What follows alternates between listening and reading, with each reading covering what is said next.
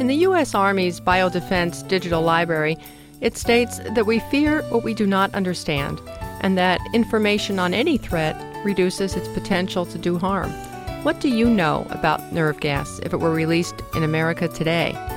You're listening to a special segment on disaster medicine on ReachMD-XM 157, the channel for medical professionals. I'm Dr. Shira Johnson, your host, and with me today is Dr. Richard Wiseman. Dr. Wiseman is an associate professor of pediatrics at the University of Miami Miller School of Medicine. At Jackson Memorial Hospital, he's a toxicologist and director of the Florida Poison Information Center, Miami. He was awarded France's Distinguished Medal of Merit for his international work in this area, and we're very pleased to have him with us today.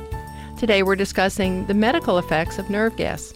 Welcome, Dr. Wiseman. Thanks for taking the time to be with us. Thank you. I'm glad to be here. So, remind us, and for those of us who don't work with it every day, what's the basic physiology behind nerve gas? Well, the nerve gases can be thought of as being very, very super potent pesticides, and they all act by inhibiting the enzyme acetylcholinesterase, which allows acetylcholine to accumulate in very large quantities at all of the nerve endings. So, what is the mechanism different with different gases that could be used, or what nerve gases would be likely to use in event of a terrorist attack? There are several that are available the G series, GA, GB, GC, and then there's the VX formulation, which is an oiler based preparation that has a longer persistent in the environment. But they all basically act the same way by inhibiting the cholinesterases in the body. So then this would feed into the antidote. Tell us about the antidotes for nerve gas. Well, the antidotes involve trying to prevent acetylcholine from causing interaction with its nerve endings. And the most important of the antidotes is still atropine. And what atropine does is it decreases the secretions in the lungs and also releases the tremendous muscular contraction of the pulmonary vasculature so that what happens is that people that have been exposed to a nerve agent drowned in their own secretions, and then when they're rescued, once intubated, these people are in terribly, terribly difficult to try to ventilate because their lungs are so stiff. So, regarding the antidotes and this training, who's already trained in using it? Are you involved in some of these programs? Are, are EMS units ready? Well, EMS units are ready, and that's that's the first of two antidotes. The second is 2-PAM or Protopam, which then works on the nicotinic side and actually regenerates the cholinesterase symptoms. The people that are trained in this are the paramedics because what is believed to happen is that if you are truly exposed to one of these nerve agents, it's probably going to kill you or kill you within a matter of a minute or two so that these are not patients that are going to have time to be able to be transported to an emergency department. If they're going to be saved, they're going to have to be saved on the scene. The management of this is, is kind of patterned after what the military did with the development of the Mark I kit with the combination use of both atropine and, and protopam. So, what are they taught to do when they get to the scene? Talk us through it. Realizing that all attempts may be futile and people may not come out of this, but there's still going to be a, a protocol. What do you teach them? What we basically teach them is the first thing is recognition that it's a nerve agent attack, and, and you have to be very aware that there are a lot of things that could potentially be used to gas large numbers of people. And if you don't have the right diagnosis, you probably are going to proceed down the wrong path of therapy. So the first thing that they need to recognize is that they've got a large number of people all exhibiting the same symptoms. And then the symptoms that they should see should be that of cholinergic toxicity. And probably the most important of these is being able to recognize that people have pinpoint pupil and at the same time have tremendous fluid secretions with diaphoresis, rhinorrhea, hypersalivation. They probably will have loss of bowel and bladder spontaneously. So that this is kind of the picture of cholinergic toxicity that they should be recognizing.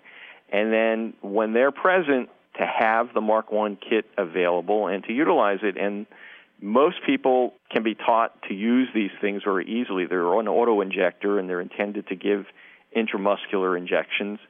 And basically, the military trains that you use one for mild exposure, two for moderate, and three severe.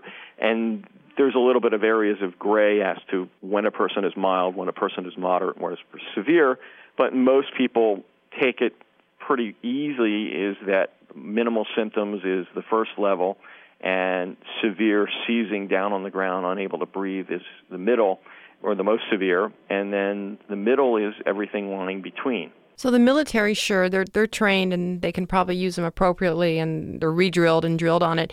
What about civilians? Where are these kits now? Are they all over the country? Are they just in larger emergency rooms? I, I know you're involved in hazmat training. Well, they're all over the country, and that's somewhat of a problem because the military tends to deal with young men between the ages of 18 and 30 something in the battlefield. These kits may not be appropriate for the elderly. They may not be appropriate for very young patients because a different dose has to be utilized. Also, they deliver the drug via the intramuscular route, and certainly in the hospital, if you're able to get intravenous access, the effectiveness of the drug would be much better if it can be given intravenously for both the atropine and the protopam. So while these kits are available and they're great for in-field use, hospitals, doctor's office, any place where these patients are going to be treated really should have more than just the Mark 1 kits and, and should have IV atropine and IV protopam available. For those of you just joining us, you're listening to a special segment on disaster medicine on ReachMDXM 157, the channel for medical professionals and I'm Dr. Shira Johnson. I'm speaking with Dr. Richard Wiseman from the Poison Control Center in Miami. Tell us, so what are the different routes of entry? I mean, um, gas, yes, inhalation, and what else? What about contamination on the skin? Certainly, these agents are very well absorbed through the skin, and that's important because not only is the person going to be exposed by that route, but any of the rescuers that unknowingly touch the patient or come in contact with their clothing that might be contaminated are also likely to be exposed unless they have the appropriate protective equipment on. What's the time to exposure, or how quickly does it kill? By inhalation, it can kill within minutes to seconds. If the route is only minimal on the clothing that has to absorb through the skin, probably five to ten minutes. And now, with with all your years of experience, I mean, hypothetically, how could this be released? Is it is it a real threat to civilians in today's society? Its greatest utilization would come in a closed space, and the example that we're most familiar with was the release in Japan of sarin gas, which was done inside of a subway car. Certainly, if you're outside, particularly in hot temperatures, the gas is relatively volatile and it probably would disperse fairly quickly without impacting large numbers of people unless it was sprayed directly on them.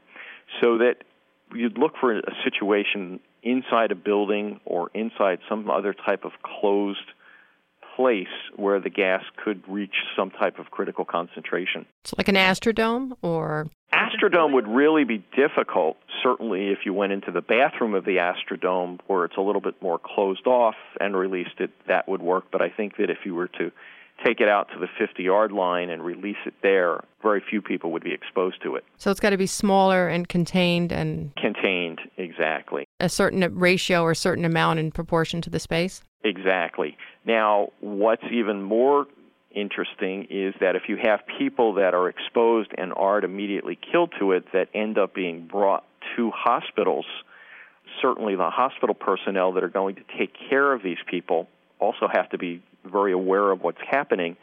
And certainly, we had mentioned earlier that they really should have protective equipment on, PAPRs or some other type of level A or level B type protection, possibly level C, that will prevent any type of additional chemical exposure. Now, there was an interesting situation that happened with the sarin gas in Tokyo because the temperature at that time was about 45 degrees. And what we know about sarin gas is that it becomes a gas somewhere around 65, 70 degrees. So that what was happening is that they, the people were coated with the sarin. It was in a liquid form, and they're outside at 45 degrees. Well, they're brought into the emergency department, where all of a sudden it's the temperatures in the 70s and 80s, and they began to basically off gas, and the people were exposed. We have a very different situation in South Florida, but that's pretty unique for the country because our people would be exposed outside where it would be 80 degrees, where it exists as a gas, and then they would be brought inside and they would go from hot to cold as opposed from cold going to warm. And that provides us with a little extra barrier protection. But the people up north have to be very careful as they move people from a cooler environment to a warmer environment that they don't change the gas into a more toxic form. So, when you said off gas, you mean release it from your skin? It may exist on the patient as liquid on their clothing. They come into a warm environment, and all of a sudden it begins to form a gas, and then everybody in that treatment room becomes affected by it without even having touched the patient.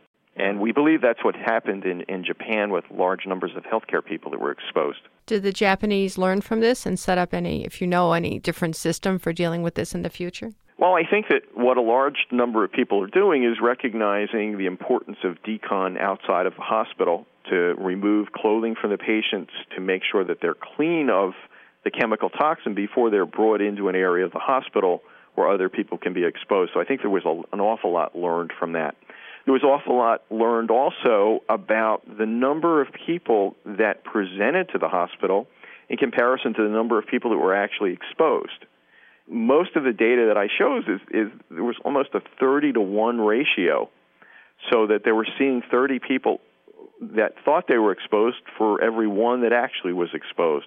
And this tended to kind of overwhelm the healthcare system.